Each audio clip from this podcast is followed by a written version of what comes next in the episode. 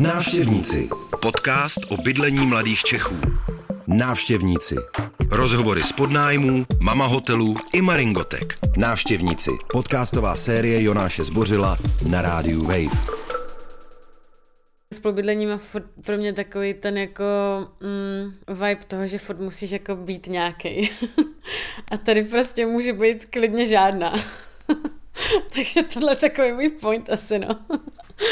Mám kočku a jsem v pohodě. Posloucháte návštěvníky. V první epizodě podcastové série o bydlení mladých lidí proskoumáme způsob bydlení, který byl ještě donedávna považován za tabu. Říká se mu různě. Jednočlená domácnost, single bydlení. Jeden z mých dnešních respondentů ho nazývá samobydlením. Proč v Česku přibývá jednočlených domácností? Čím mladé lidi tak lákají a jaké mají nevýhody? To jsem zkoušel zjistit na návštěvě u Aliny v Brně a u Jakuba v Praze. Ahoj Kubo, Jonáš. Ahoj Jonáš. Ahoj, Tereza. Jakub. Kuba studoval filmovou školu v Písku. V současnosti pracuje jako organizátor festivalu Jeden svět. Bydlí v Garzonce s jedním pokojem a kuchyní v Krymské ulici v Praze. V době před pandémií by mu asi každý záviděl ulici plnou kůl podniků. Teď je ale jeho byt lukrativní hlavně kvůli skvělému výhledu z jediného okna v bytě. Nájem Jakuba stojí 13 tisíc měsíčně, což je zhruba 60% jeho výplaty.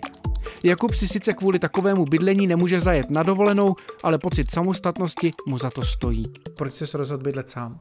Pro mě rozhodnutí bydlet sám bylo primárně, že jsem potřeboval zmizet lidem z očí. Měl jsem pocit, že vždycky máš za sebou někoho, kdo tě jako sleduje, ať už to prostě jako byl vychovatel, nebo to byli spolubydlící tehdy, tak furt jsem měl pocit, jako, že se nejcítím takový, jaký bych chtěl být a, a hodně mi to ovlivňovalo.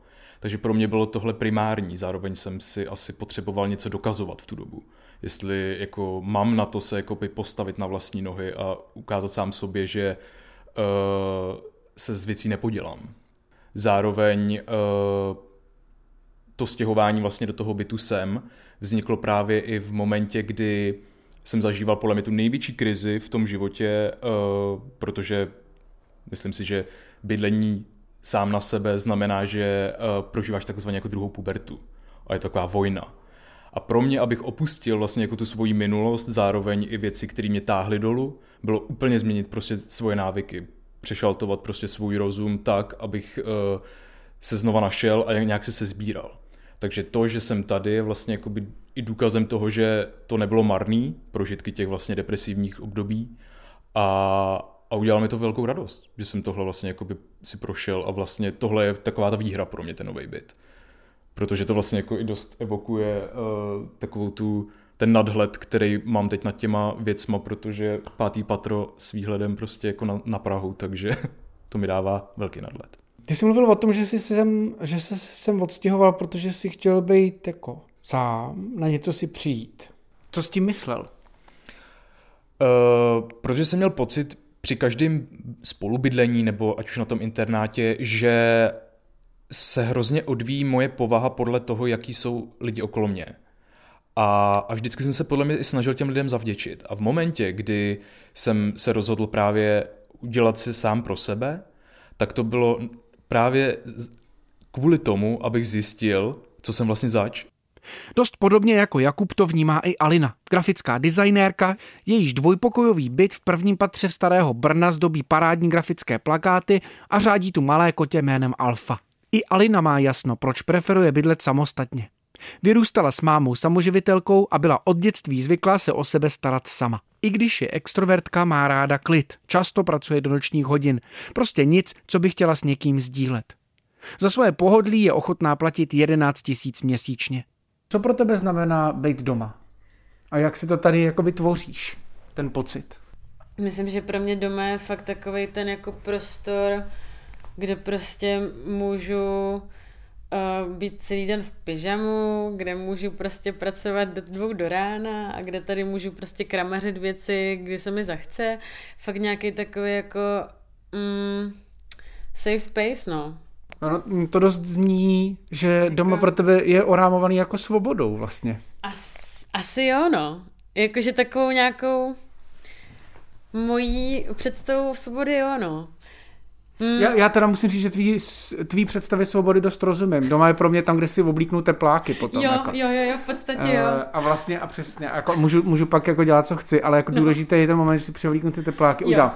Uh, Přesně tak. Takový ten jako Myslím si, že když jako dlouho někdo s někým bydlí nebo takhle, tak je tam vždycky nějaká taková ta úroveň toho, že Uh, pořád je tam někdo jako cizí, jako samozřejmě pokud to je nějaký partner, kde se fakt jako znáte desítky let, nebo nevím, jako fakt dlouho, ale, ale kolikrát taky spolubydlením má pro mě takový ten jako mm, vibe toho, že furt musíš jako být nějaký.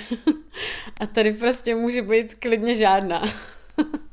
Takže tohle je takový můj point asi, no. Mám kočku a jsem v pohodě.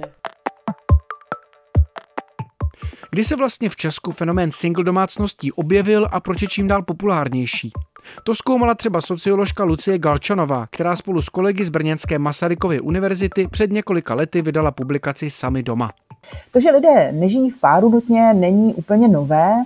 Eh, co je nové za posledních, dejme tomu, 30 let eh, v českém prostředí je to, že se z toho stává nějaká jakoby norma, stává se to uh, něčím, co je prostě přijímané, i když se uh, nad tím často moralizuje, tak pořád je to něco, co není nějak ostře odsuzováno.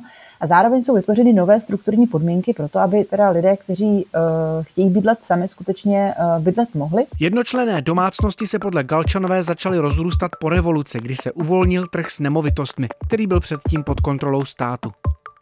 Kolik single domácností v Česku doopravdy je, to se zjišťuje jen velmi těžko. Studie Brněnské fakulty sociálních studií Masarykovy univerzity o jednočlených domácnostech z roku 2018 například vychází z čísel statistiky Evropské unie o příjmech a životních podmínkách. Tato statistika tvrdí, že ve skupině 18 až 35 let věku existuje 5 až 7% jednočlených domácností. Brněčtí sociologové ale upozorňují, že zkušenosti se single bydlením má podstatně větší část populace. Číslo jednočlených domácností bude s největší pravděpodobností dále růst. Důvodem je fakt, že se začaly rozrůzňovat naše životní dráhy. Zatímco dřív bylo běžné, že se životní milníky odehrávaly v jasně daném pořadí a čase, dnes se všechno mění. Posouvá se věk, kdy si nacházíme životní partnery nebo kdy máme děti. A zkouškou dospělosti už dávno není založit si rodinu. Samostatné bydlení může být takovým znakem jedné z těch uh, tranzic, uh, jedním z kroků, kterými se vlastně v očích i svého okolí stáváme dospělými tím, že přejímáme odpovědnost sami za sebe, ať ekonomickou, uh, ale i tu jako logistickou, organizační, to, že dokážeme prostě žít, žít sami mimo tu rodičovskou domácnost. Žít sám spolu nese i nevýhody. Bydlet společně, třeba s rodinou, znamená muset se přizpůsobovat druhým, ale také mít režim. A také se ve dvou lidech nemusíte bát svého plynového boileru.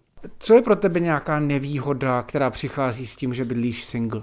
Myslím si, že nevýhoda jsou takový ty fakt um, jako technické věci v podstatě já se jako nebojím uh, jako ledas, nebo jsem schopna prostě dát dohromady ledas, co? Ale třeba, co mám tady v tomhle bytě pořád takový jako vnitřní hrůzu, tak je prostě plynový boiler třeba. já jsem úplně nikdy pořádně nebyla, nevyrůstala jsem u toho a vždycky jediný, co mám v hlavě, je takový ten jako barák, který prostě se zřítil po výbuchu. Pro mě to bylo v momentě, když, a je to s každým rokem, když eh, v zimě zapínám tady vavky. Protože mi eh, tady jednou udržbář řekl, doufám, že tady máte třeba na únik oxidu uhelnatého uh, senzor. A no jasně, odešel a jenom celou noc nespal. Protože jsem si jenom říkal, OK, takže teď to tady uniká, že jo, prostě musím na to neustále myslet, tady prostě umřu, že jo, kdo mě tady najde, nebo to vybouchne, prostě co s tím budu dělat. A to jsou jakoby, to byl třeba jakoby první detail, jo. Ale pak jsou to třeba jako věci, že jako už tak jako by legrační, že prostě věšíš jako závěsy, jo. Ty najednou spadneš a prostě praštíš se do hlavy. Takže komu zavláš, nebo co budeš dělat, jo.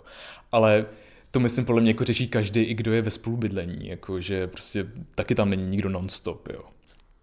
Ono v momentě totiž, když dostaneš tu absolutní svobodu, kterou já jsem jako předtím neměl, tak vlastně jako ty najednou lavíruješ s ničím. Vlastně jako najednou nedokážeš uh, vlastně zjistit, kdo pořádně jako seš, protože najednou nejseš povinovaný se někomu vlastně uh, sdílet, kam jdeš nebo kdy se vrátíš.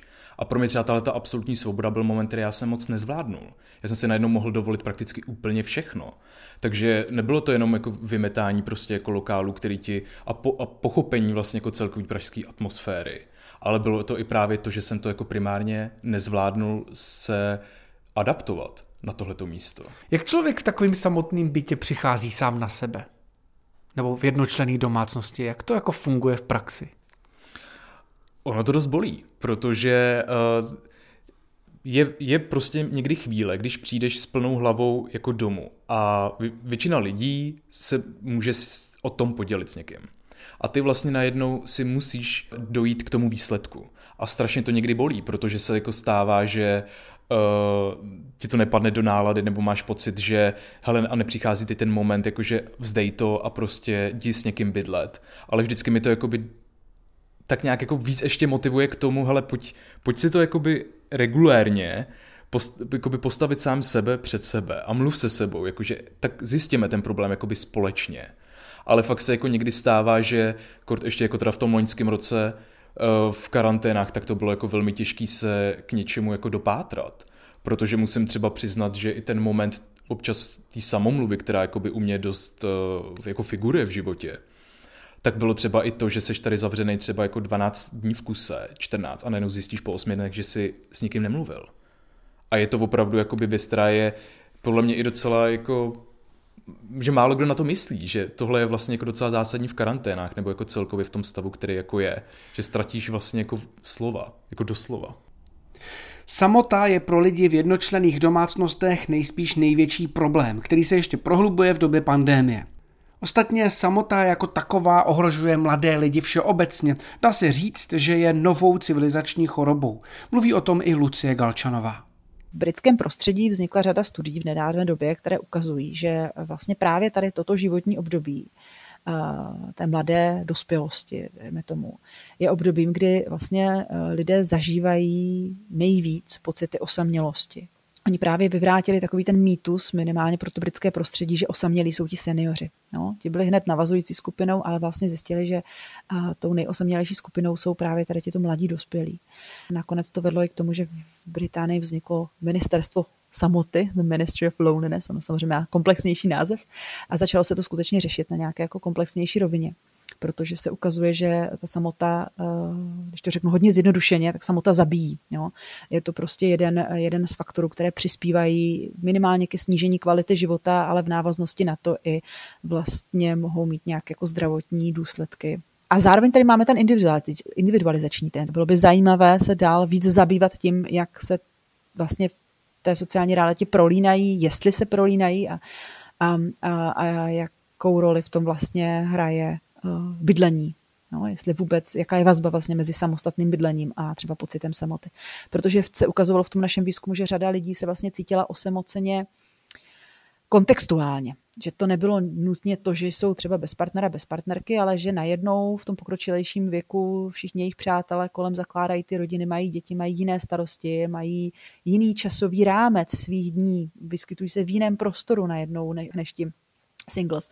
A vlastně spíš tady ty okolnosti jim připomínaly uh, to, že jsou oni vlastně sami a uvrhali je do nějakých třeba pocitů samoty, zatímco ta domácnost samostatná se stávala eh, často i takovým útočištěm právě před pocity samoty. Paradoxně tím, že vlastně v ní nebyla nutně ta připomínka toho, že jsou singles a že to je, že to je jakoby špatně nebo že to je něco negativního.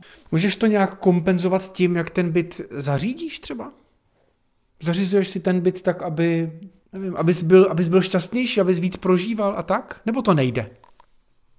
Určitě to jde. Já si myslím, že už jenom tím, že uh, pro mě je primární vždycky v každém bytě okno. A v momentě, kdy já si můžu do toho okna jako sednout a zároveň se obklopit prostě jako kitkama, tak to je jediná věc, která mi stačí. Abych tady klidně mohl mít jenom postel a kitky a byl bych úplně spokojený. A projektor, který teda ještě jako nemám, ale jsou takový ty jako statky, který jako, že já jsem nikdy nebyl eh, člověk na, na to, že musíš mít prostě jako všechno podle jako první módy, protože to tě udělá šťastným. Podle mě to je taková jenom berlička v tom, v tom vnímání toho světa, jo. Takže pro mě jako uh, udělej si to hezký, je i třeba tím, že si sem jako někoho jenom pozvu. Jako t- můžeš strašně variovat prostě tyhle ty věci, jo. A mně se líbí, když ten byt je v pohybu, když prostě jako něco se děje. Nemusím ty věci jakoby stěhovat, ale jako už jenom třeba pozváním sem někoho je pro mě vždycky hrozná radost. Jo. Co teda tak um, ta pandemie přinesla novýho, co ty si nevěděla, že, že, že chceš? Ty už to možná trochu říkala, ale... Jo. Uh, já jsem si vlastně uvědomila, jako co pro mě teď znamená nějaký jako luxus.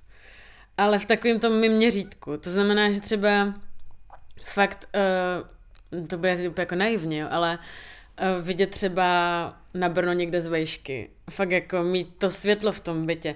Protože mně třeba přijde, že to světlo dělá hrozně moc. Uh, to je takový ten jako příběh, jsou ty služkovský bytečky, nebo takový ty jako mini, mini pokojičky v nějakých těch barácích a to jsou vždycky nějaké takové špeluňky s mikrookínkem a třeba já, já, fakt jako teď mám pocit, že už to tak občas tady uh, někdy mám, že fakt to světlo je pro mě nějakou uh, velkou jako, jako lákadlem, no. Fakt jako velký okna, vysoko někdy a ideálně s terasou. Samota je pro lidi v jednočlených domácnostech nejspíš největší problém, který se ještě prohlubuje v době pandémie. Ostatně samota jako taková je novou civilizační chorobou, což potvrzuje i Lucie Galčanová. Jakub tvrdí, že kdo chce bydlet sám, musí si dávat pozor na byty bez světla a taky je třeba mít finanční polštář, což si ovšem nemůže dovolit každý. Sociologové z Brněnské Masarykovy univerzity ale upozorňují, že mýtus bohatých singlů není tak úplně pravdivý. Stejně tak vyvracejí hojně rozšířený mýtus singlů hedonistů a kariéristů. Lidé žijící sami dost možná prostě hledají to, co Jakub. Bydlení single bys doporučil všem? Podle mě na to člověk musí mít jako koule. Musíš opravdu uh, vědět, že ten start nebude lehký. Myslím si, že třeba pro mě ten start byl těžký v tom, že jsem si opravdu vybral byt, který nebyl k tomu vhodný, k tomu startu. Myslím si, že kdybych začal start tady, tak je to úplně o něčem jiném. Jak říkám, ty lidi musí třeba vědět, že to nebude až taková hitparáda a budeš sledovat lidi, kteří jako se mají líp, než třeba jako ty. Ale pro mě je tak zásadní vlastně to doporučení v tom, že je-li něco důležitého jako v životě, primárně poznat sám sebe. Takže uh, je to, jakože mi to za to stojí, ty oběti, který to má prostě. Tamhle je taková komůrka. To je komůrka a tu bych neotevíral, protože to je něco jako moje svědomí. Jakože když to otevřeš, tak tam na tebe vypadne snad úplně všechno, co se týká mýho života eh, od oblečení až vlastně po uh, krabice se vzpomínkama a tak dále. Jo. Takže na to pozor. Pokud se tam chcete podívat, jako můžete, ale nedoporučuju.